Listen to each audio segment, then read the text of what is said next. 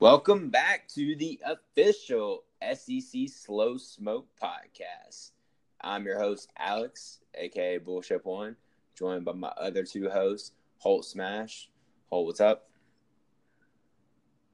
Hey, Alex, how you doing, man? It's good. To- yeah, uh, I'm doing all right, man. Trying to stay awake for the for the podcast. I'm doing all right though. I'll make it. Also joined by other co-hosts, Mr. JB Brooks, the casual Ole Miss fan. What's up, JB? I'm doing pretty well, Alex, and you definitely need to stay awake for this one because this is the one chance that you get to talk about University of Memphis for five minutes that actually have relevance. Yeah, well, that's where you're wrong. I could I could talk about Memphis in all the podcasts. I could find a way, I think, to talk to, to squeeze them in somehow. But um, yes, I guess you are right for this one. It would make the most sense to talk about Memphis for the first five minutes of this podcast. So this is, in fact, the Ole Miss podcast. Um, not one of the better teams in the conference this year, but a team with a lot of change from last year. So a lot of, lot of, lot of things going on that we could talk about. Uh, first thing I like to talk about is all of the coaching changes.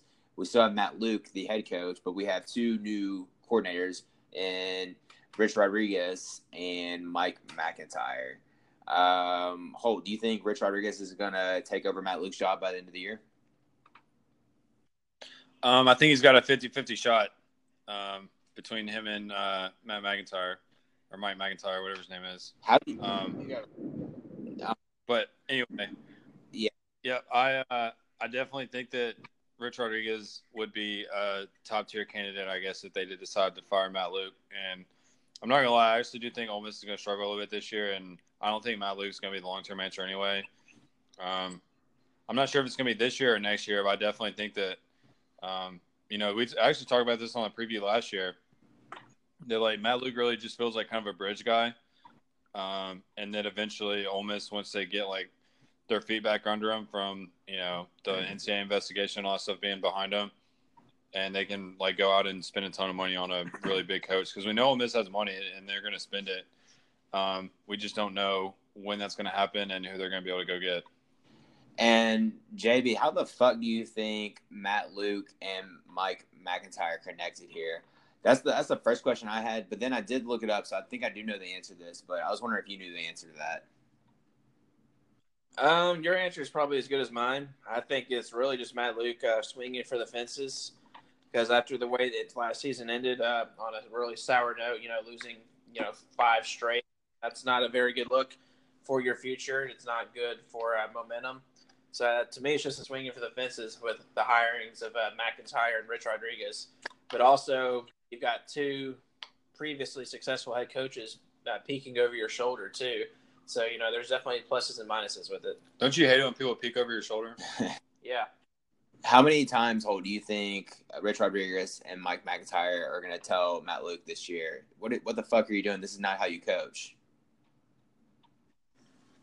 Well, I don't know, because honestly, Rich Rodriguez, Rodriguez has already been fired a couple times, so I'm not sure he's really in a position to be telling anyone how to coach. Yeah. Hey, well, what I was going to say earlier, JB, is how Matt Luke and Mike MacIntyre connected. Yes, I guess he is.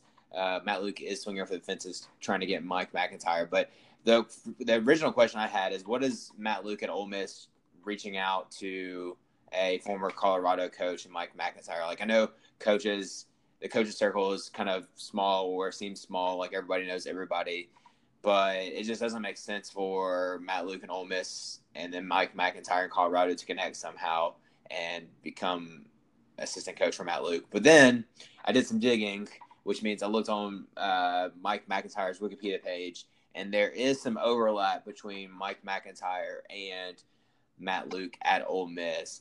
Um, MacIntyre was the wide receiver coach and defensive back coach at Ole Miss earlier on his career from 99 to 2002 and Matt Luke played at Ole Miss I think through 98 and it was a GA in 99 I believe. So there is a little overlap. So I guess that's how they knew each other. I was just picturing this is as a cold call like they never even knew each other at all. And um, Matt Luke's just like hey well might as well try to get somebody good Mike MacIntyre just got fired let me just hire him up real quick Yeah, it's kind of like, oh, he used to be a head coach, and then Mike MacIntyre was like, oh, hey, I'll take your job at the end of next year. And yeah, I wonder if like Rich Rodriguez and Mike MacIntyre like have like a if they they ate at where would they eat at in Oxford? Is it Roosters? Is that what it's called, JB? No, no, they would eat at Ajax. That's definitely a top place. is, is Roosters in Oxford? I'm thinking about something else. No, there was a Roosters, but I believe that bar. I'm trying to remember if that bar is even still in existence. We'll need some, uh, you know, Ole Miss people that are you know big time fans to confirm that. But I mean, Ajax is definitely the top go to place for food. I mean, there's a lot of great places in Oxford. It's it's definitely a good town for food. But don't don't try the barbecue, right? Yeah, don't try the barbecue. Also, the rib cake. That name of that barbecue place that that's a kind of a small chain in Alabama, Mississippi. Is it Moe's or something like that, or not Moe's? Talking about Dreamland or No, Shane, no, no, Shane's Shane's Rib Shack? Moe's barbecue. Yeah, that's that's that's where it's in the rib cage now and on the square. Do you think do you think more people like Gus's in, in Oxford or Ajax? I mean, Gus's you only get one thing at Ajax. They have a huge swath of items. I would probably think most people are going to be partial to Ajax because it is an Oxford staple. You know, Gus's is now a chain. Holt did, at your time at State, if you ever ran into somebody from Ole Miss or Oxford or that way, do you think they claim they're from Memphis? Like I know they, they probably claim they're from Oxford when they're like in a college situation, but do you think they claim they're from Memphis since they're so close to Memphis?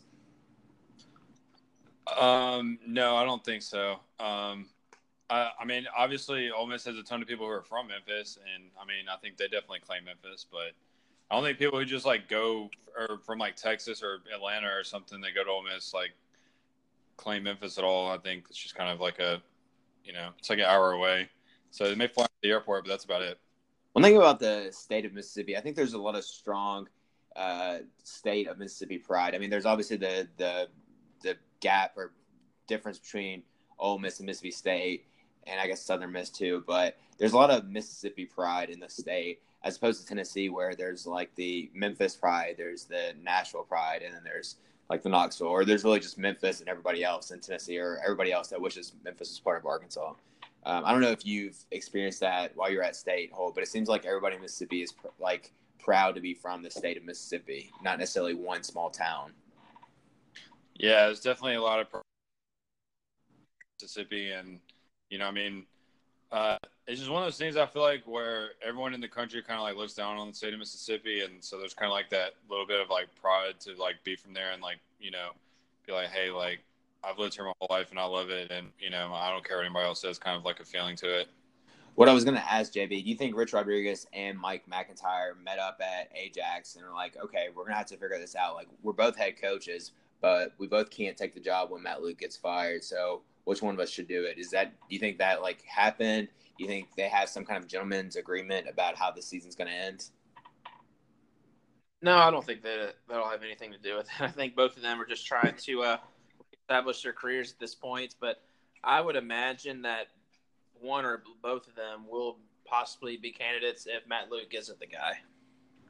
Yeah, it's always it's always weird whenever you hear coaches talk, or especially assistant coaches in this case, because like they on camera and to their team they have to be positive, but somewhere in the back of their head they know like what what reality is, and they know this most likely isn't going to be a great Ole Miss team this year. I mean, they, they have to know. I mean, they Ole Miss could prove us wrong. This is the first year they're bowl eligible in what two years, I think, and uh, they could prove us wrong. And um, you know, hopefully they they show show us what's up and pull a Kentucky and just you know win ten games or whatever it is. But they're just their outlook's not too strong this year, and I wonder if just the assistant coaches or even Matt Luke know, knows in the back of his head that man, it's gonna be a tough year. We're really gonna have to fight hard to get like five wins. Yeah, I mean, considering what they lost on offense last year, I mean, they in in the schedule they have, you know, d- that they're dealt with this season, they definitely have their work cut out in order to get to a bowl, and they will be bowl eligible with six wins this year. They come off probation, so this year they are fighting for a bowl bid. I was reading an article about Ole Miss offense, and I guess they were just trying to do it for every SEC team, and they were saying like, can like they were doing it for every SEC team, but they were they they did it for Ole Miss and said, can Ole Miss's offense be better than last year? And I was like, why would you even start writing this article? Like, I think the obvious answer is no. Um, they lost so much from last year. Oh, out of all the players they lost last year, who was the most important player they lost, or the that one's going to hurt the most? Um, I mean that's a really tough question. I mean, I'd probably just say AJ Brown because, um, just because he was so reliable and he was so versatile, um, as a receiver. I mean, I think losing Jordan Ta'amu is a big deal. Also, it's just that, you know, with Ta'amu, I feel like Corral stepping in like could fill that role. I feel like he's going to be a, a, solid quarterback uh, for them, and I just don't know if they're going to be able to find that like go-to receiver on third down um, that AJ Brown was last year. So I think that's probably like the the biggest concern. I mean, I guess we don't really know for sure about Matt Corral until he plays, but I feel like we're all pretty confident that he's going to be solid uh, from what we saw from him last year. Isn't that funny how it works out? Because um, we were Jordan Ta'amu wasn't even the the starter. It was God. What's his name? The Michigan quarterback. I can't think of his name. Who, who again? Shea Patterson. Yeah, right. He was like the next Johnny Manziel, and I don't know if he legitimately committed to Ole Miss because he loved Ole Miss or because his brother was the wide receivers coach at the same time, or, or for whatever reason. He ends up transferring to Michigan, and he's pretty good still at Michigan. But Jordan Ta'amu stepped in, and I think I don't know what y'all. I think he was actually better at Ole Miss, or maybe he's like a better fit for what Matt Luke does on offense, which is kind of funny to think about. Like he hired Rich Rodriguez on offense because it seems like they don't really have any trouble with scoring points. Just the defense needs to get better, but that's another topic altogether. So, yeah, I definitely agree. I mean, the defense has been the biggest question mark for Ole Miss last few years, and they do return a lot of guys this year. Um, you know, but that being said, they returned a lot of guys off of defense that really struggled last year. So it's going to be really, you know, interesting to see if they're able to take that step forward. I mean, obviously they have a lot of experience now. Mike MacIntyre is, you know, a really experienced coach, and he's used to getting a lot out of a little um, during his time uh, as a coach on the defensive side of the ball. So, you know, it's it'll be, you know, really exciting and interesting to see like what they look like on defense this year. I definitely expect them to take a step forward, but the real question is how big of a step forward can they take on the defensive side of the ball? Because if they're anything like they were last year, it's just impossible to win games. I mean, it's just like when your defense is that bad, you know, the other team can pretty much dictate the entire pace of the game. And it doesn't really matter how many points your offense scores because, you know, your defense can't do anything. And the offense can either score as quick as they want to or as slow as they want to. And it's just like there's not really anything you can do to stop them. You know what I mean? So um, that's definitely going to be a huge deal this year. They don't really have they don't have to be great on defense. They just have to get to the point where they're like respectable.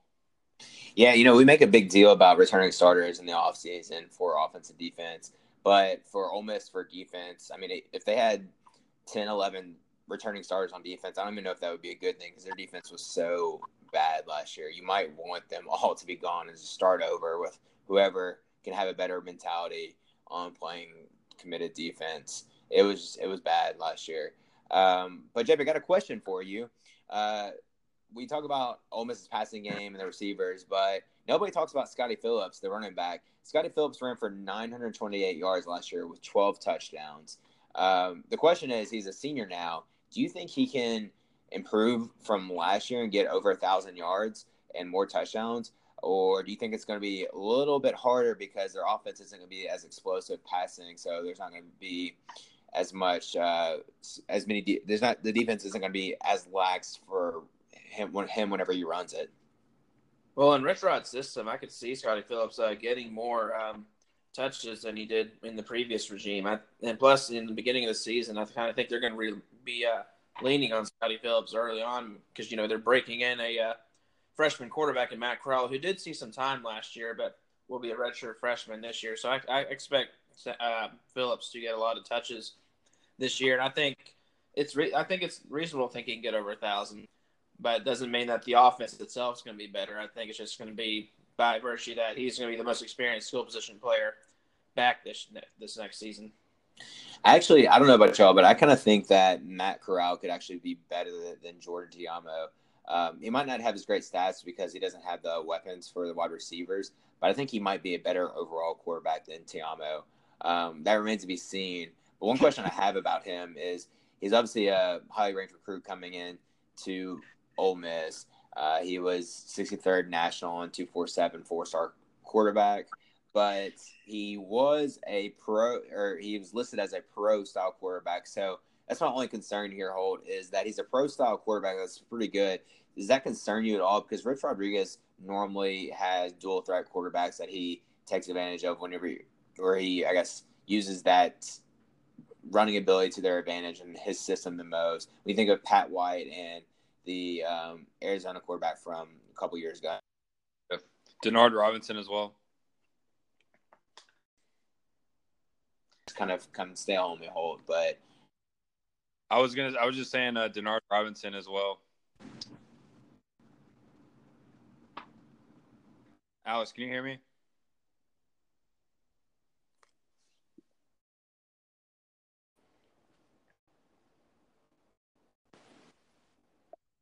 Yeah, sorry about that, Alex. Um, I think we're just having some technical difficulties here, but uh, I was just mentioning that Denard Robinson also was a pretty good dual threat quarterback. And um, I just have to ask, like, um, like remember that movie Rookie of the Year with like the manager who like kept getting the pitcher's name wrong, and he kept you know his name was Henry Rowengartner, but he just kept always calling him something like wrong and different. That's like kind of how you are about Jordan Ta'amu. Like you just like always call him the wrong name, but it's like always something different. Well, it's it's I'm I'm doing my Mack Brown impression. He always has trouble with uh, Fuente whenever he was coaching. So I, I just call him whatever whatever comes to mind, and whatever comes to mind is usually not not correct by most standards. So I've never met him officially, so he's never corrected me on his last name pronunciation. I remember so last year you, you were calling him Tamu, like Shamu. that was my favorite. Tamu, Shamu, still can't win a game. he said it so confidently too, like Jordan Tamu. Well, but what, yes, what I, I do. I do agree. Back back to your point. Um, you know, I mean, this is going to be an interesting situation with you know being more of a, a pocket passer, but he has some athleticism, and we know Scott what Scotty Phillips can do in the running game, so he can kind of shoulder the load there.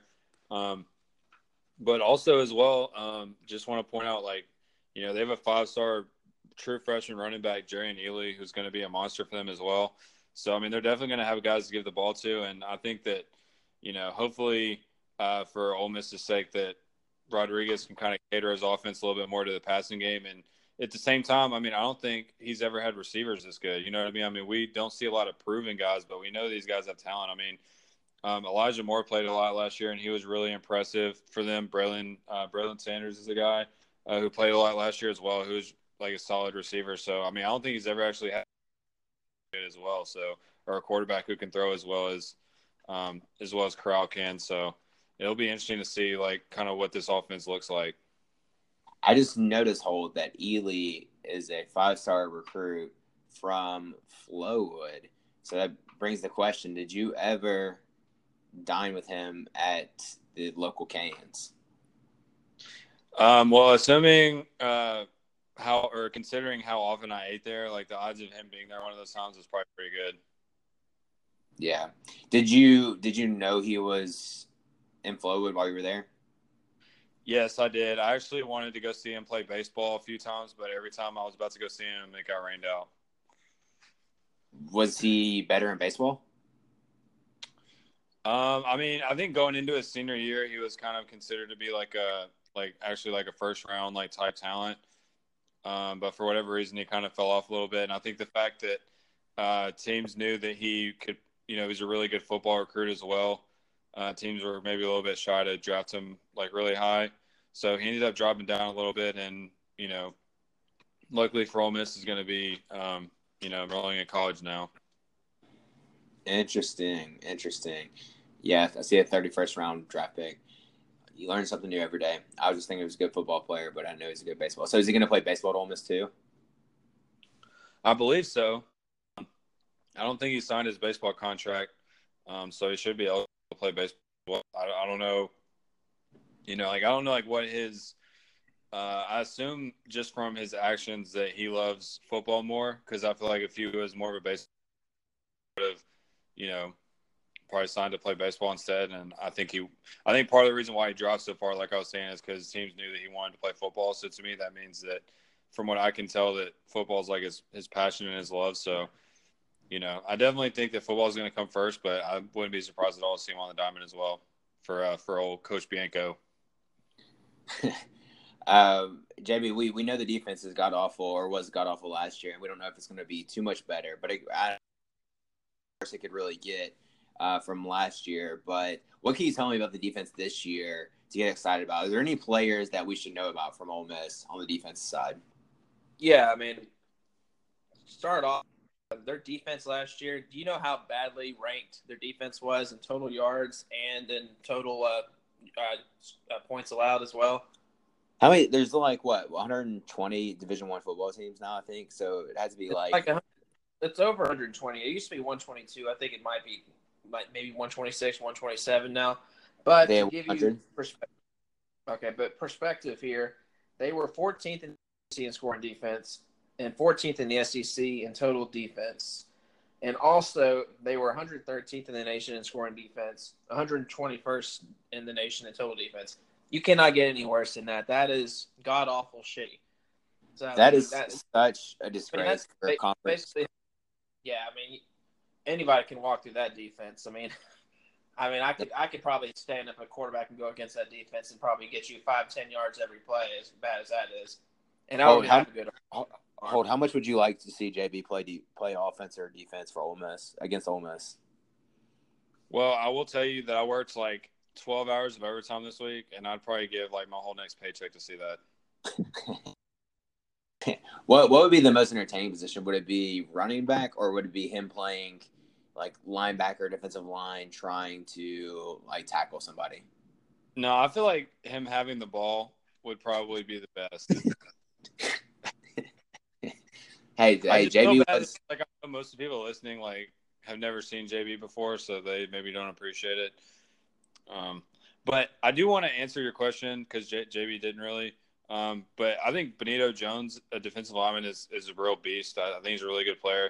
I think he definitely could have gone pro last year, but I think it was kind of a smart decision to hold back a year because, you know, the defensive line um, NFL class last year was just so deep that uh, he wasn't going to get as much value as he'll probably get this year. But he's a really good player um, on that defensive line, and he's kind of like you know the leader for them. And Myles Hartsfield, I feel like has been there since like you know since Eli was there.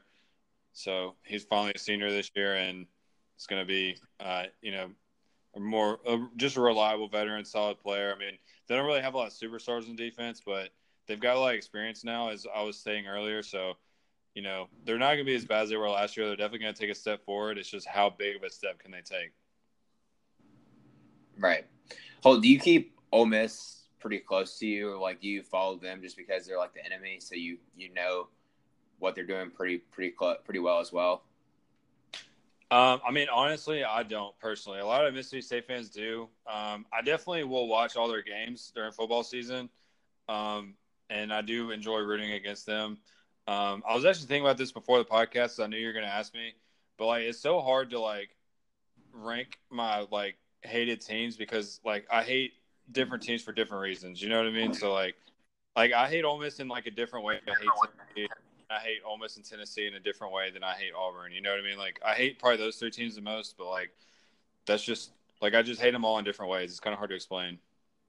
Yeah, I don't get but, it. No, I don't. I don't keep up with it as much as like a lot of people do. A lot, a lot of state fans like really enjoy like keeping up with like everything that's going on at Ole Miss, just so they can like make fun of them when they do something stupid. And I mean, I'm all for that, but like, you know, I just don't really have enough time to like keep up with what Ole Miss is doing most of the time, honestly. And we're gonna try to keep our Ole Miss shit talking to to a respectable level, not like a overkill. Because while me and you don't love Ole Miss, we still have a our, our duty here to tell the good good fans of Ole Miss and that Southeastern Conference how the season is going to look. Um, so, uh, the last question I want to ask you, Holt, before we get into the schedule and the last like maybe last shit talking about Ole Miss is between Matt Luke and Mac, Mike M- MacIntyre, who makes the funnier faces? I mean, I'd still have to go Matt Luke. I mean, I really would. I think JB would agree. Um, he's just I don't know. He's just a goofy looking guy. I mean, he's, I mean, he definitely seems like a really good guy and like a really respectable guy. And obviously the players love playing for him and like all that stuff. But I mean, at the end of the day, he does make some goofy faces. Yeah, I really do like Matt Luke. And I want him to succeed at, at Ole Miss. You know, especially with him being an alum. Like I'm rooting for the guy, but uh, he's definitely got a lot to prove this upcoming season.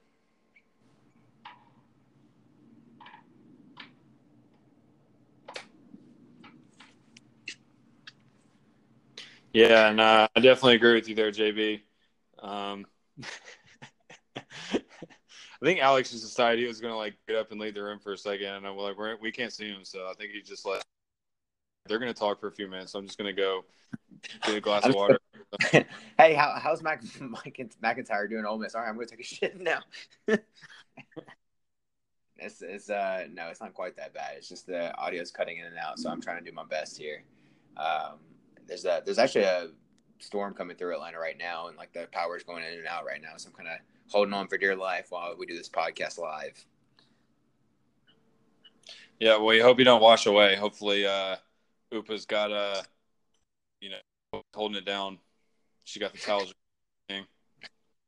yeah, I don't know. We'll, we'll see. We'll see what what happens. You've also got Um, dog too. yeah, I mean, I don't know how much that would help, but maybe something. You're right. Um, it's better. I guess it's better to go down with someone than go down alone. I think that's the moral of the story. I don't know if y'all got the storm in Memphis today, but it's uh, it's supposed to like rain here from now until like tomorrow morning or tomorrow afternoon. I think. Not here. But- no. Our guess is pretty solid. I don't really keep up with the weather at all. It's just kind of I just kind of like look outside before I go somewhere.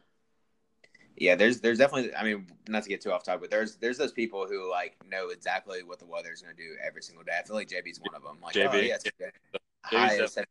I definitely, I definitely put myself in that class. Like, I like to know what the weather is. I always, that's like one of the first things I do when I wake up in the morning is look at my uh, weather app, and it'll kind of just tell me how my day's going to go. A lot of times, what I'm going to wear, and I'm going to adjust. But you're a you're a good so- good team mom. I um I only do it for running reasons. If I have to run outside, which is every day, so I need to make sure it's not raining. But nonetheless, we are going to talk about this Ole Miss schedule, and the very first game on the schedule is this Memphis game. But before we get to talking about this Ole Miss Memphis rivalry at the Liberty Bowl, let's just talk about their schedule in terms of high level and general terms. So they they have a tough schedule as usual, uh, just because they play in the SEC West. But then they have a tough non-conference games with the, that big Memphis game.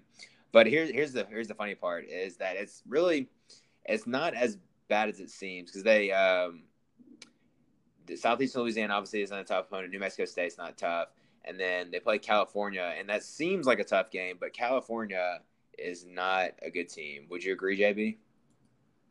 uh, definitely not as good as they have been in the past. You know, like those uh, Jeff Tedford teams, and even a few of those Sonny Dykes teams were good, but definitely not as good as what we've seen in the past, you know, decade. Oh, do you have to discount Pac-12 teams just because they play in the Pac-12 now? No, I don't think so. I think they get kind of a bad rap. I think that uh, I think like there aren't any great teams out there, and that's kind of why they get such a bad rap. I actually think that they're a better conference than the Big Twelve, but the Big Twelve has Oklahoma, so people kind of like forget about it. But they don't really have any dominant teams right now, and I feel like that's part of the problem. I think the like the the floor of the Pac-12, aside from maybe like Oregon State, is actually pretty high. Um, I think they play like some pretty decent football out there as far as like just not being terrible. And California's actually got like a really good secondary this year, so I'm excited to uh, to talk about that. They got one of the maybe the better secondaries in the country. A lot of people don't know that. I do not know that. I know the um, California wide receiver transferred to back to Georgia, the five star D Rob. I forgot his, his full name, but it's D Rob. I saw it on Twitter on the Twitters. Um, yeah. Uh, so let's just talk in general terms. Um, JB, can they win six games and get to a bowl game this year? I definitely think they can, um, but I think sadly that's like the ceiling for this team this year. If I have to uh, be blunt about it, I mean maybe their ceiling seven, but I think honestly maybe Holt will agree. I think their ceiling, when you look at glance at the schedule, might be six games. Uh, it's it's it's a tougher schedule, and you know just comparing what they lost on offense and how bad the defense was last year, like their defense is going to have to take a monster step this upcoming season. I think in order to compete for a bowl, and because you're expecting, we're expecting the offense to definitely take a drop off from last year, even with the addition of Rich Rod. I don't think it's going to drop off that much, but it's really going to matter of how much the defense improves from last year. I mean, you can't get any worse, but it's going to have to take a massive step, I think, in order for Ole Miss to compete in the SEC and compete for a bowl bid. Holtz, uh, despite how much we're shit talking Ole Miss and how bad they're supposed to be this year, are you still nervous about the Egg Bowl? Um, I mean, I'm always pretty nervous about the honestly because it's kind of one of those games where like it really doesn't matter how good the teams are, like really anything can happen. Um, so yeah, I mean, I'm definitely kind of concerned about it. I pretty much always am, and hopefully, uh, you know, hopefully nothing weird happens this year, but I feel like it probably will. Usually does. Um, do you have a floor for Ole Miss? Or let me let me just I guess rephrase that. Is there a scenario? I see actually two scenarios when you look at their schedule. Um, you know, look at their first four games; those are all winnable games. They actually could start out four and zero, oh, which would be crazy to think about. But do you think there's a scenario where they lose the first one to Memphis, then lose to Arkansas, beat Southeastern Louisiana, lose to California, start off one and three, and then they have a tough ass schedule from there.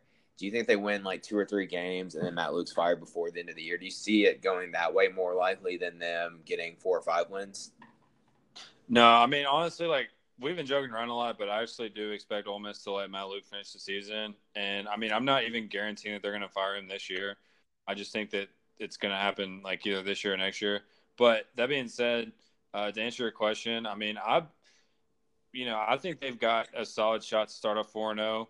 Oh. Um, you know, but as you were talking about, also start like one and three, depending on you know there there's one game they should win in the first four, and then there's three games that could sort of go either way. So, you know, it, it really just depends. But uh, I expect them to be at least two and two in those games. I feel like two and two is kind of like worst case scenario for them starting off. Uh, but then once they get into the meat of the SEC schedule, that's really going to be, you know, where we find out about this team. It will be interesting to watch, nonetheless. All all SEC yeah. games are watch, despite how bad or good teams are. I think they're all fun to watch. For sure. And there, let me, I'll add one more thing before we get started on it. Uh, there, to me, there's four swing games for Ole Miss that they have to win that are pivotal for them in order to make a bowl. Those games are three of them are in the first four. The game at Memphis, and also the game at home against Arkansas, that home game against California, and another home game against Vanderbilt. They have to win all four of those games, in my opinion, for them to make a bowl this year. I think if they lose if they stumble in, in one of those games, it's going to be a really tough road for them to uh, get to a bowl because then you're going to ask ask them to win at Missouri, beat A and M at home, win at Auburn, win at Mississippi State, or beat LSU at home, and you're asking them to win three of those, and that's really tough. Yeah. We'll see though. We'll see what happens. Let's start off the schedule though, one by one here. Going to Memphis for the big rivalry game. Uh, 11 a.m. Central Time, ABC prime time. Well, not prime time, excuse me, 11 a.m. It's prime time for Memphis at 11 a.m., but um, a shitty time nonetheless. Uh, JB, you will be at this game, correct? That is correct. I will be at this game. I'm looking forward to it. I will be wearing as minimal clothing as possible. I'll be ready to uh, You're lose. Naked? JB in a thong. Yeah, maybe a thong. I'm prepared to lose about 10 pounds of water weight at this game, too. I am attending this game. Uh, friend's dad. Her her dad and I are going to be attending this game together, just us two. Uh, I'm glad to go. I'll be happy to see this game. I think it's going to be a really exciting game too. I'm also going to be, you know, miserable in the heat, but that's what happens when you get an 11 a.m. start and the, you know, Labor Day weekend. It's going to be a blazer. But as for the game, I think it's going to be really fun on the field too. I think both teams' offenses are going to score a lot of points. Uh, Memphis's defense and Ole Miss's defense are alike. They both struggled last year, but they both have a lot of experience. So it's really going to be about which defense takes a bigger step from last year to this year. And uh, but the one difference is that Memphis has a lot of players back from last year's offense too, compared to Ole Miss, who doesn't have a lot coming back. And also but, Memphis, the home team here, and I am going Tigers in this one in an upset, winning at home against the Ole Miss Rebels couple things. You said Memphis the home team. You have to say that kind of with an asterisk because when Memphis plays an SEC team, it's usually I don't know if it's quite 50-50, but like it depends. If it's Tennessee, like there's probably more Tennessee fans at the Liberty Bowl than Memphis. Ole Miss is probably closer 50-50. Um, so it's not a true home game in Memphis. Uh, but I, I don't know. Actually, I take that back because last time Memphis beat Ole Miss in Memphis, I think there was more Memphis fans there. Um, but it's not a. It's not. It doesn't feel like a true home game because Ole Miss is so close to Memphis, so it's not going to be um, as much of a home field advantage as you would think. Um, that's point one. Point two. Um, Memphis beating Ole Miss would not be an upset. Memphis actually is favored in this game by like very small scores, like one or two points, something like that. So yeah. nothing. Yeah, I mean it's it is by uh, Vegas. I think Memphis is a six point favor in Vegas.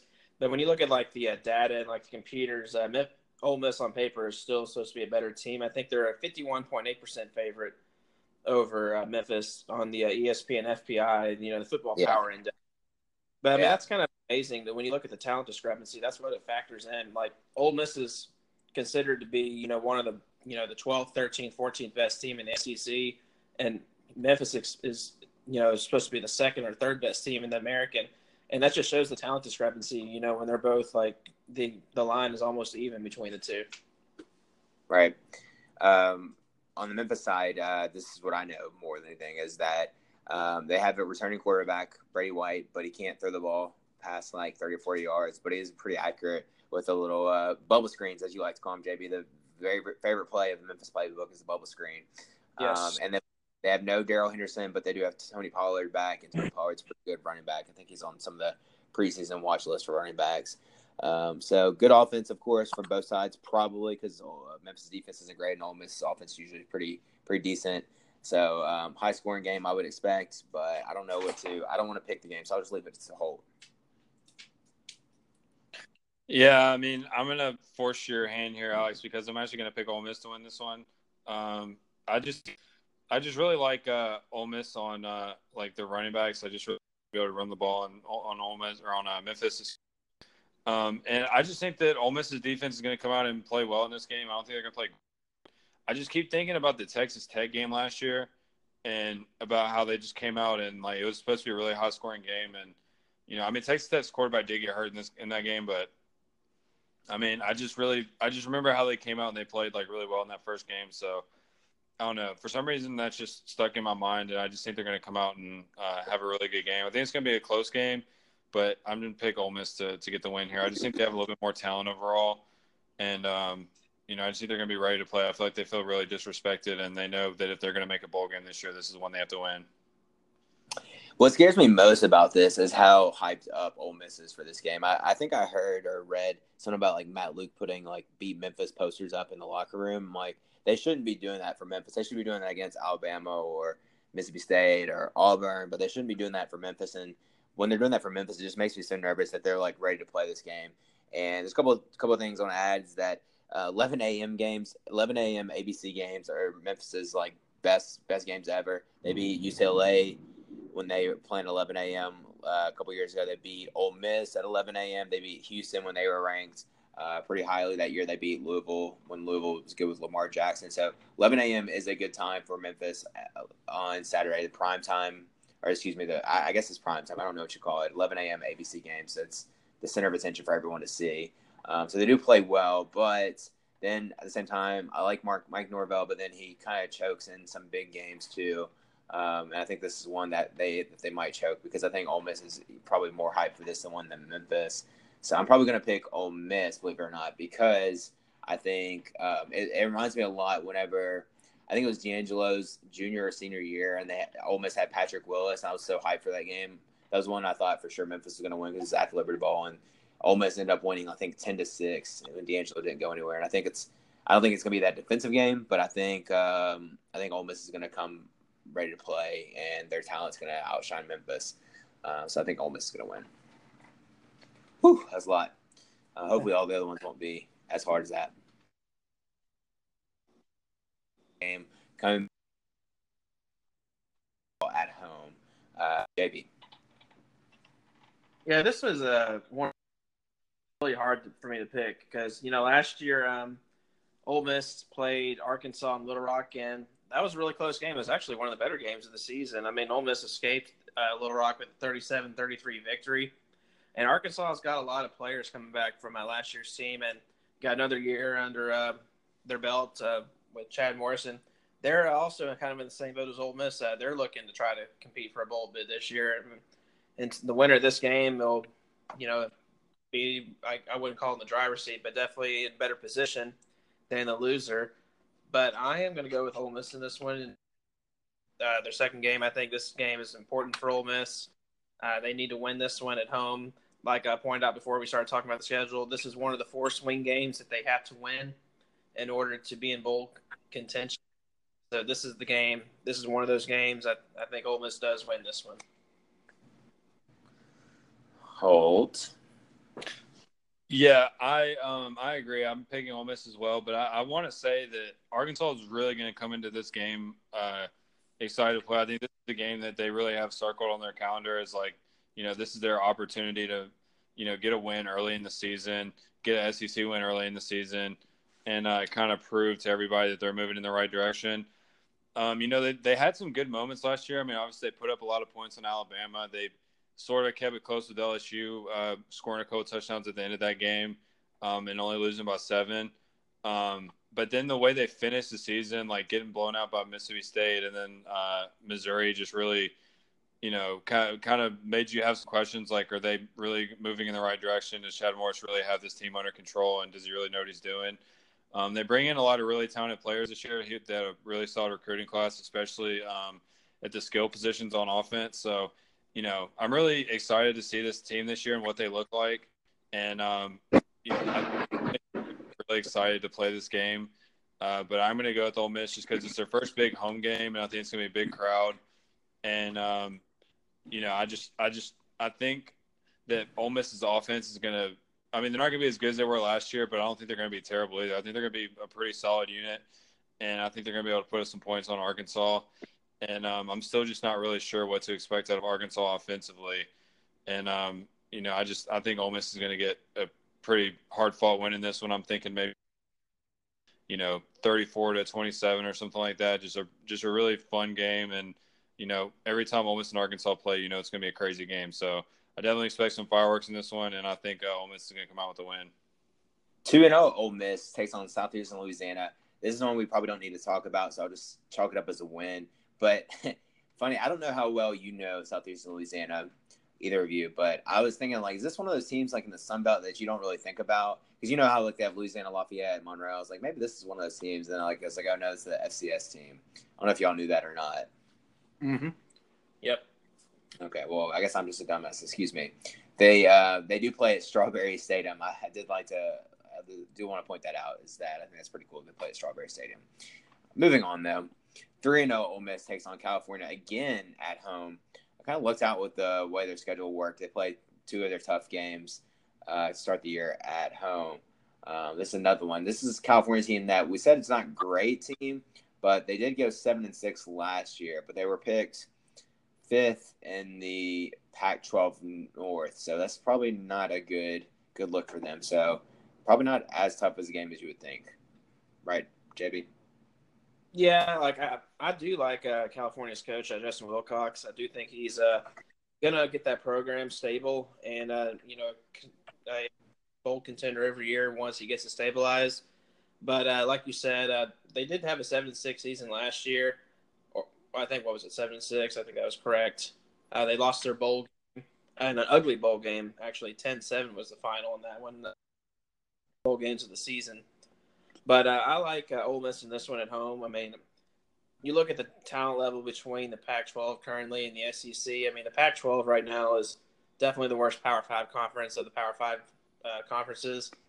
Ole Miss and, and California, you look at them; they're both near the bottom of each conference. But you got to give the edge to the home team here. It's hard to go from you know the Western Time Zone to the Central Time Zone and get a win. I don't know what time this game's supposed to start, but I'm going to go with uh, Ole Miss here. This is like I said, this is one of the uh, four swing games on their schedule.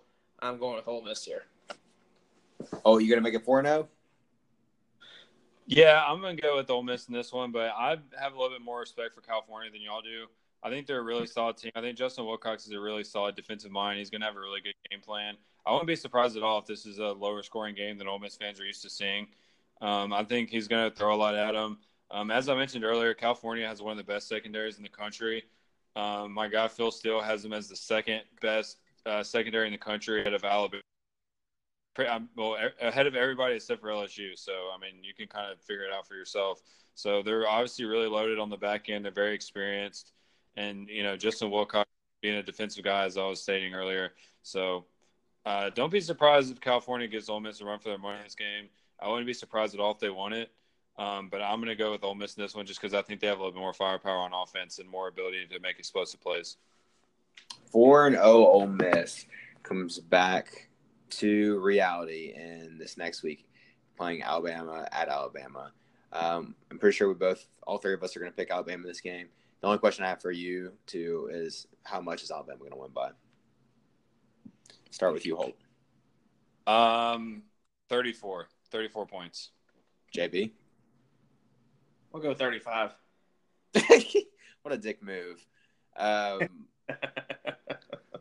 no, Alex is going to go 33. one, one, one dollar, one dollar, Bob. At what point do y'all think this game is going to be over? Is it going to be the end of the first quarter, or like, you think it's going to be like a twenty-one to nothing lead at the end of the first? Well, you know, I'm, I do not want to like say like this is not like shitting on Ole Miss at all because Alabama's going to have a lot of games over uh, early in the games against most of their opponents this year. I mean, they're going to absolutely roll through their SEC schedule. I mean, they're just on a different level from pretty much all the other programs. I mean, there's you can count on one hand how many teams on their schedule that can probably give them a run for their money for more than you know a half. But uh, I'm gonna, but I think this game's probably gonna be over at halftime. I mean, I mean it's it's not the shit on Ole Miss at all. It's just because Alabama is just that good. I mean, Alabama's team here could be better than what they were last year, and that's really amazing to say. I don't, if any Ole Miss fans are feeling like we're shitting on them for picking Alabama to beat them, then they need to just like come back down to reality. Because I mean, it's going to be picked to beat everybody. So I don't think any, I don't think any Ole Miss fans are going to be offended by us picking Alabama to win this game. Holt, is this one of those games you turn on to watch for a little bit, but after the first quarter you stop watching because there's definitely other games to watch besides this one? I mean, I guess it just depends on what else is on. I mean, last year I watched every second of this game because I had a lot of money on the over, and Nick Saban just decided that he felt bad for Ole Miss and he was just going to stop scoring. so you, the one time you bet on, for Alabama, you lost. Well, I bet the over. Over was like, all right, I gotta look up the score of this game last year. It was 62 to 7. 62 to 7. I'm pretty sure the over under was 70 something. It was like 71 and Nick Saban, like the score was like it was like like fifty something to seven at halftime, and like yeah, it was fifty two seven at halftime. In the second half, Nick Saban just not gonna score like at all. It's not like Buddy Stephens, but Buddy Stephens coaching, he would have scored hundred. Yeah, which Buddy Stephens is coaching Alabama in that second half. I'll tell you that. Yeah, respect respect the team, respect the team. Holt. All right, so that's uh what four and one Ole Miss now taking on Vanderbilt for the homecoming game at Oxford. This is a swing game, JB. Are you brave enough to pick Vanderbilt against Ole Miss for the home? Well, you, well, you go back and Vanderbilt preview. Do you remember who I picked? Okay, maybe you don't. Well, about this game. This is um, Ole Miss's homecoming game against Vanderbilt at home and you don't you don't schedule a homecoming game against a conference opponent. you just don't do that. It's disrespectful. And I think Vanderbilt and Ole Miss, you know, pretty much on the same level this year. I mean, Vanderbilt did go to bowl last year. They lost a lot of experience from last year's team, but Derek Mason always had to play, and they're always play well against uh, Ole Miss. And with them being the uh, homecoming team opponent, uh, you know, I, that's just so disrespectful. And you know that Derek Mason, the kind of guy that he likes to board material for his players. That's going to be a lot of motivation for them. I like Vanderbilt to Oxford Rebels. oh, you know this is uh I guess this is technically a rivalry because this is like a crossover. This is some this is a game that's actually kind of fun, even though it's not like, you know, two powerhouses playing, but it, it's kind of a fun crossover game, I think. But did you know that uh, Ole Miss does lead the all-time series but it's not by as much as you would think. It's 51 to 40 games, and then they, they tied two. but they started playing this game. The first game was in 1894, and Vanderbilt won the first 19 games of the series. So that's how Vanderbilt has 40 wins total. Is they won the first 19 games from 1894 to 1938. I don't even know like how football looked back then, but I couldn't imagine. I just I can't imagine like Ole Miss was looking the same as they are today. Yeah, it's definitely been uh, an exciting matchup these last few years. Um, Vanderbilt. I, I, mean, I don't know if, if Ole Miss really cares about Vanderbilt that much, but I, I can definitely tell that Vanderbilt does not like Ole Miss, and they always get up for this game. And um, on the Vanderbilt preview, also picks Vanderbilt to win this game. Um, Ole Miss is coming off of a trip to Alabama where I think they're going to beat down pretty bad. We've seen a lot of teams struggle the week after they play Alabama, and I just think, you know, I'm just a really big fan of Ke'Shawn Vaughn. Um, he's like probably our you know favorite player this year in the SEC, and um, you know I just think he's going to have a big game against that Ole Miss defense. It's going to be a little bit worn out from the Alabama the week before, and I don't think Ole Miss is really like looking forward to this game. I think you know, it's not really a game they're getting going to get like excited for or anything. So I think uh, Vanderbilt's going to sneak up and have a big game in this one and get the win. Ke'Shawn Vaughn versus Scottie Phillips. That's a good matchup now. That's right. I like, but Vanderbilt does play better defense. and I think that's where uh, Ke'Shawn Vaughn's going to excel at. Is that Ole Miss doesn't play defense? So I get where you're going with that. So Ole Miss loses two in a row after winning four in a row. So now they're four and two, going to Missouri um, to play the Tigers, Kelly Bryant and Derek Dooley, and your favorite coach, Barry Odom Holt. Can Ole Miss pull off a miracle here? no, I don't think so. I mean, I think they, I think they can, but um, I'm definitely going to go with Missouri in this one. I would give Missouri like a 85, 90 percent chance of winning this game. Um, I just feel like they're going to be able to move the ball um, with Kelly Bryant and Larry Rountree is a really underrated running back. Um, I think they're both going to have big games in this one running the ball. And, uh, you know, Missouri's low key explosive on offense. I mean, I know they lose uh, Drew Lock from last year, but I still think they're going to be able to create some explosive plays. And uh, I think, you know, obviously being out at Missouri, I just a good situation for the for the Tigers. JB, do you think it matters if a team loses or wins the game before that, that, that game? For instance, do you think it's better to have more momentum in like a 4-0 start starting uh, start of the season, excuse me, 4-0 or do you think it's better to lose two or three games in a row and then you finally play hard after that like you're you're more focused because you lost so much. What do you what do you think is you think it matters or do you think it's better for one way or the other? I don't think it really matters either way, but a lot of times uh, coaches can lose teams if you start off really bad. You know, with you know a couple losses to start start a season. So I would definitely rather take the uh, softer schedule. You know, and start off four and zero oh, because you got your team. You know, ready. Your team is still you know with you. You, haven't lost a team at all. You're four and zero. Oh, you're undefeated. I think it's a better situation if you had to ask me. But I really uh, like Missouri this year. I think uh, they're the second best team in the East uh, this upcoming season. I got I actually got them picked to finish second in the East this year in the pecking order.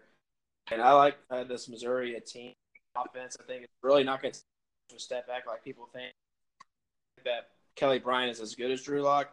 I just think that uh, that system is really favorable for quarterbacks. I think Missouri's going to put up a lot of points, and uh, that's really going to be a test for um, Mike MacIntyre to try to scheme against this Missouri offense because Missouri's got a lot of good weapons. Uh, you know, running running the ball, they can throw the ball really solid offensive line. They can beat you in any way. I, I, but I do like Missouri in this one. I think Missouri is going to be able to put up a lot of points. I think the Ole Miss will be able to score some points too. But for this game being in Columbia, I think that Missouri wins by double digits. Four and three, Ole Miss can they stop the bleeding? I don't know if they can stop the bleeding. This is just the real part of the schedule. Uh, play Texas A&M and Oxford. Texas A&M is going to be one of those teams that's improved upon last year. Even though we said they're their schedule is a little bit tougher and their wins might not show up, but they might be. They're probably going to be a better team this year. So, Holt, preview this game for me.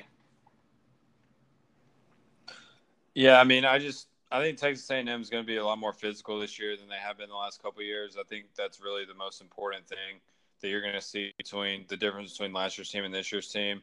You know, that was always the problem under Sumlin was just physicality, and I think they're going to be a lot more physical this year. Um, you know, they do lose uh, Trayveon Williams, you know, the SEC slow smoke favorite last year. Um, you know, one of our favorite guys. So, um, you know, they're definitely going to miss him, but I still think on the ball, they're going to be a really, as I was saying, and uh, Kellen Mond has got another year under his belt, and he's a really talented player. So, I know he's uh, you know, you're a big fan of Kellen Mond, so uh, I just, you know, I mean, I just think Texas A&M is just really talented. I think they're going to be really, uh, really solid team this year, and they're going to, you know, take that big step forward in year two under old Jimbo and all of his uh, all of his guaranteed money. Yeah. Is there a better Twitter account than Jive Jimbo Fisher, or is Jive Kevin Sumlin better? Uh, I think SEC Slow Smokes is better than both of them. Oh, you're right. Excuse me. Sorry. I like I like Jive. Uh, I probably like Jive Kevin Sumlin a little bit better, but that's just me. Um, JB, I'm gonna skip over you for this one unless you are burning to say something besides Texas A&M is gonna win this game, and I'll let you have the floor for Auburn. Nah, I'm, I'm gonna go with uh, Texas A&M in this one. J- uh, Fisher is building a uh, monster in College Station. The monster is not going to awaken this season, but uh, you're definitely going to see more glimpses this year with Texas A&M. I mean, J- Fisher's building something special down there. Auburn, JB, at Auburn. Ole Miss goes to Auburn. Can they stop the bleeding? Can they get a win after winning winning four games, now losing four games? Can they stop the bleeding at Auburn? Is Auburn going to crash and Gus Malzahn's going to be fired? That's their only hope, right? Yeah, that'd be the only hope is that if Auburn's season is really bad at this point, but I don't think Auburn's season is going to be bad. I actually like a lot this year to uh, maybe I get I don't know if I want to call surprise some people, but I do think they're going to be a much improved team because if history is shown with Gus Malzahn, they have off and on years. Last year it was an off year. This year is an on year, and Auburn's on years are always when they are not predict, predicted to be as good. So I expect Auburn to be a pretty good team this year. They're going to be focused at home against an Ole Miss team that, like you said, is probably going to be reeling at this point. I don't think they can stop the bleeding in Jordan Hare. Uh, Auburn came into Oxford last year pretty much dominated from the uh, first half to the end. They won 31-16, but they were in control the whole time. I think Auburn controls this game all four quarters and wins. Well, what's going to be fun to watch this game is because we're not saying Ole Miss's defense is great and or they're not going to be great, and Auburn – if they're running their offense, especially with Gus Malzahn coaching the offense now or calling the plays, um, what's going to be fun to watch is how many like four yard plays Auburn can get and just run runs up the middle, all these you know guys in motion. Um, and just control the clock and time of possession. I think that's what I would see in this game. Um, Holt, do you think Auburn is going to be a top 10 team at this point or unranked? Um, wow, that's a really tough question to maybe pick between those two. Um, I think Auburn's actually going to surprise some people this year, but their schedule is so hard that I just don't know. Um, they're going to be coming off a trip to Baton Rouge in this game where they haven't won since the 90s, um, which is crazy considering they play there every other year. So it's really, you know, it's going to be a really exciting um, season for Auburn. JB, why do you keep making JB's trying to signal something to me, but I yeah, can't pick I'm up. signaling Auburn's record at this point is probably going to be six and two, so I don't think that'll be good enough to be top ten, but definitely top fifteen, top twenty. Okay. So anyway, uh, as I was saying, um, I think that Auburn could definitely surprise some people this year. I mean, the, it's just their schedule is so hard. Like, I mean, that's just the problem. I mean, their schedule is so hard, but I mean, I do think they're good enough to go on the road and win games. And a lot of people have been talking about how like Auburn doesn't have an experienced quarterback, but like every time Malzahn has had an inexperienced quarterback, they've pretty much done well, except for like the one year under uh, Jeremy. Was it Johnson? Jeremy Johnson. Prove it. The, Prove it. like that was like the one year where like they he wasn't good with the first year quarterback. Actually, the problem with Malzahn has been like the second year quarterbacks, like the second and third year of his quarterbacks is when he's really struggled. Um, so he's going to have a new quarterback this year. It's either going to be Joey Gatewood or Bo Nix. Um, you know, Nix, Nix will be the true freshman, Gatewood a redshirt freshman. So, um, not to dive into Auburn too much, but I just I think they're going to be able to run the ball a little bit because uh, those are both running quarterbacks. Boobee Whitlow's a really good runner as well, and this game's at home, so I think they're going to have a big game running the football, and uh, they're going to get the win. Four and five, Ole Miss takes on New Mexico State at Ole Miss. They stop the bleeding finally, right, JB? Yeah, yeah, they definitely get this win against New Mexico State. Uh, Got to go with Ole Miss here. They just have way too much talent, and this is where the bleeding stops. Okay, cool. So that would be four, five and five, unless Holt thinks New Mexico State's going to win this game.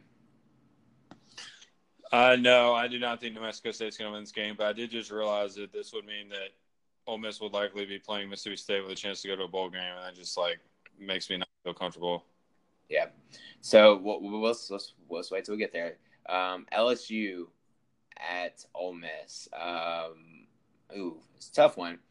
Uh, I think LSU's going to win, but um, it could be a little bit closer. You think, right, JB? Um, I mean, this is a rivalry game. I mean, this the series has been close in the past, but I got to go with LSU in this one. I think LSU at this point in the season is probably going to have um, no more than two losses. I actually think at this point in this might have, um, you know, actually, point, yeah, I think that's probably right. They're probably not going to have more than two losses at this point in the season. I think LSU's their schedule sets up pretty well. I like them to win at Texas. That's probably the difference between two and three losses at this point. But uh, LSU, to me, uh, their their defense is going to be really good this year. I mean, they're going to be one of the better defenses, not just in SEC, but the entire country. Uh, Dave Aranda's done an outstanding job with his scheme there, and their secondary is going to be absolutely flying all over the field. Uh, it's going to be hard for Ole Miss to uh, put enough points in this game. I think that LSU will be able to score enough, you know, and be able to control the tempo uh, with the uh, stable Joe Burrow at center. So I'm going to go with LSU in this one. Holt, do you disagree? No, I'm going with LSU as well. I mean, that on defense. I mean, this is probably going to be one of the best defenses in the country this year. Um, you know, Grant Delpit and um, all those guys they have. You know, K'Lavon Chaisson is going to be back this year as well, who's a really um, exciting edge rusher.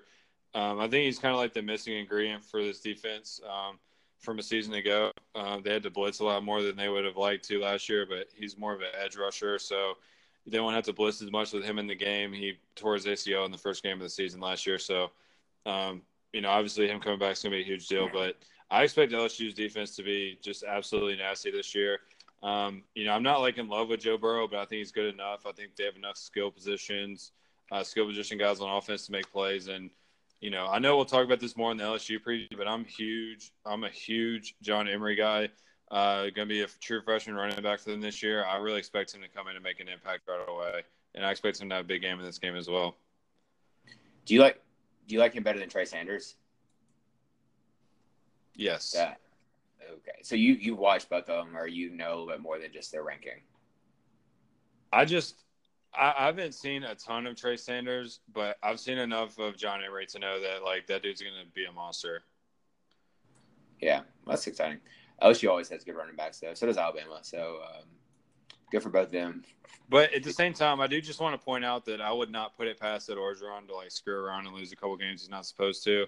So this is definitely one of those opportunities. Obviously, this is a you know big rivalry game for Ole Miss, and um, you know obviously it's a really big game for them, and they always get up to play LSU. But I just I'm just not sure they have the horses uh, quite this year to uh, to make a run at LSU. Five and six Ole Miss takes on Mississippi State in the Egg Bowl at Davis Wade Stadium. Holt, you're really nervous for this game. Are you going to be at this game? Yes, I've been at the Egg Bowl for at least the last five years.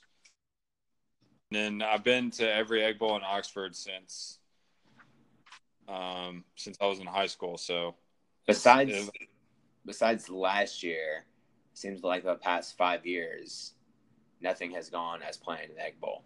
Correct? Well, I mean, last year I think was about what I expected, but pretty much every other year has been kind of unexpected. Right, that's what I'm saying. Last year was exactly what we expected. It was a, just a Mississippi State blowout. Um, but um, this year, do you expect anything different from this game? Do you think you know Mississippi State should win this game? Mississippi State's the better team.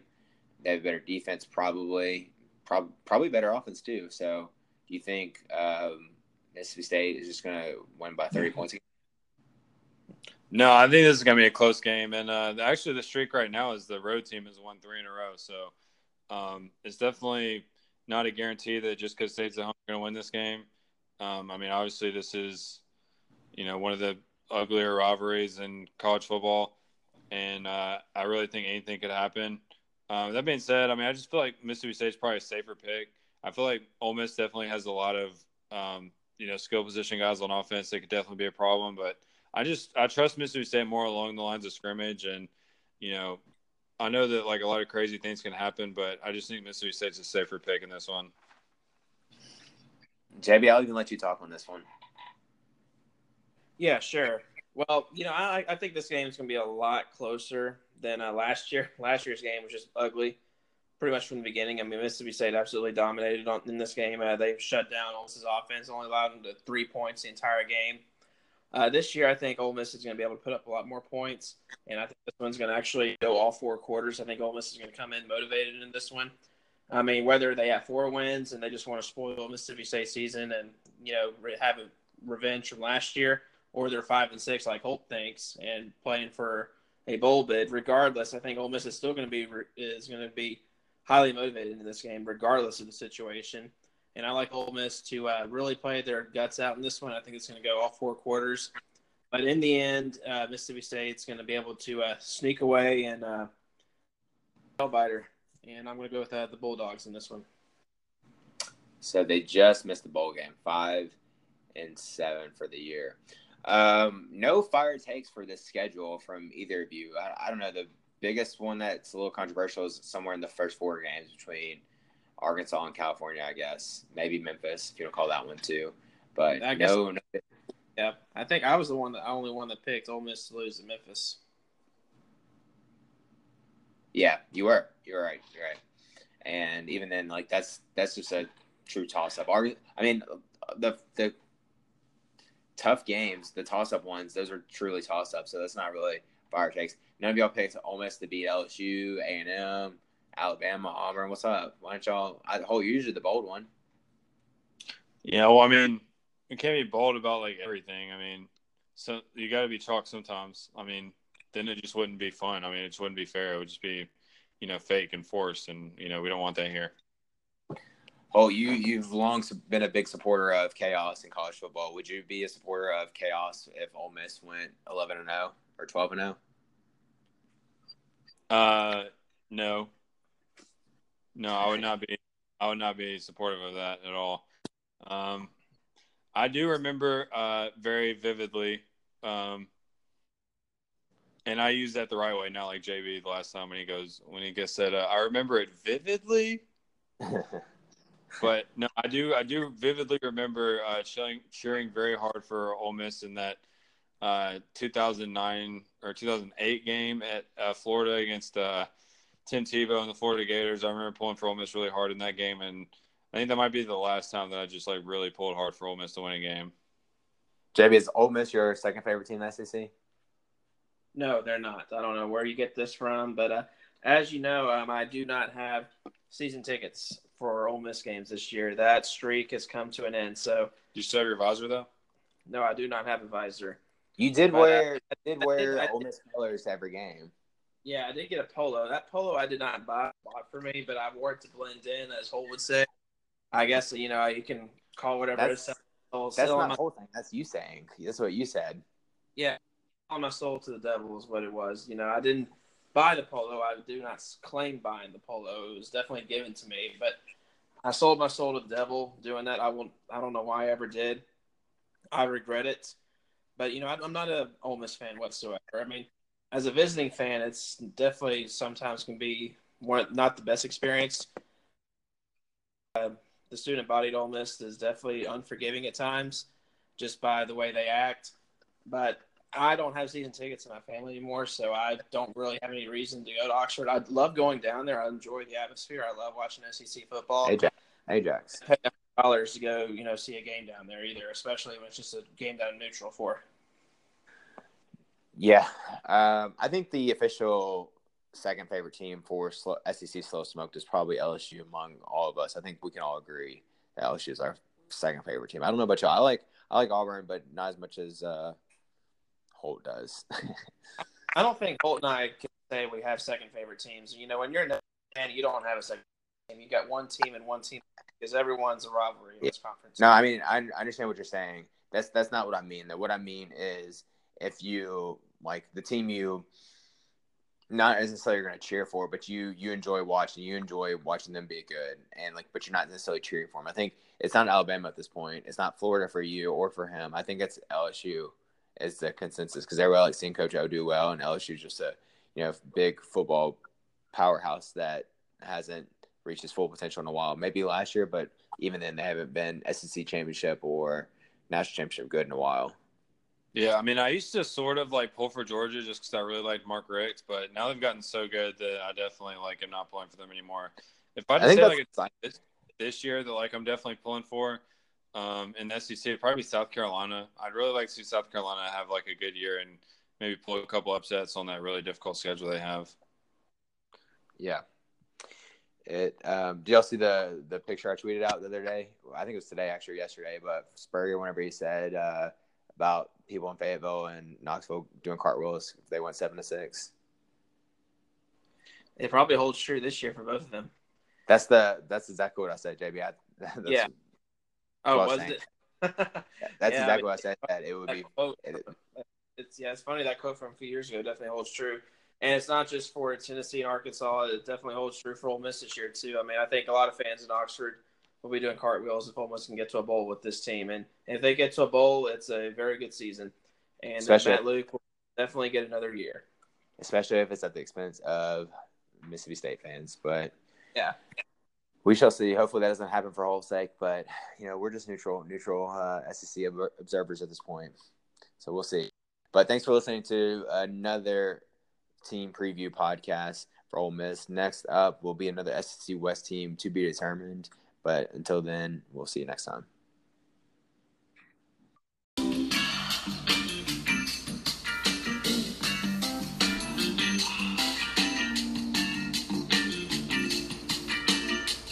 Thanks for tuning in to another outstanding episode of the SEC Slow Smoke Podcast. Be sure to rate us and subscribe on iTunes or your podcast app of choice. Follow us on Twitter and Instagram at SEC Slow Smoked. Spread the good word on this podcast like the chili and cheese on your fries. If you like this podcast, tell a friend because there's plenty to go around. Oh, yeah.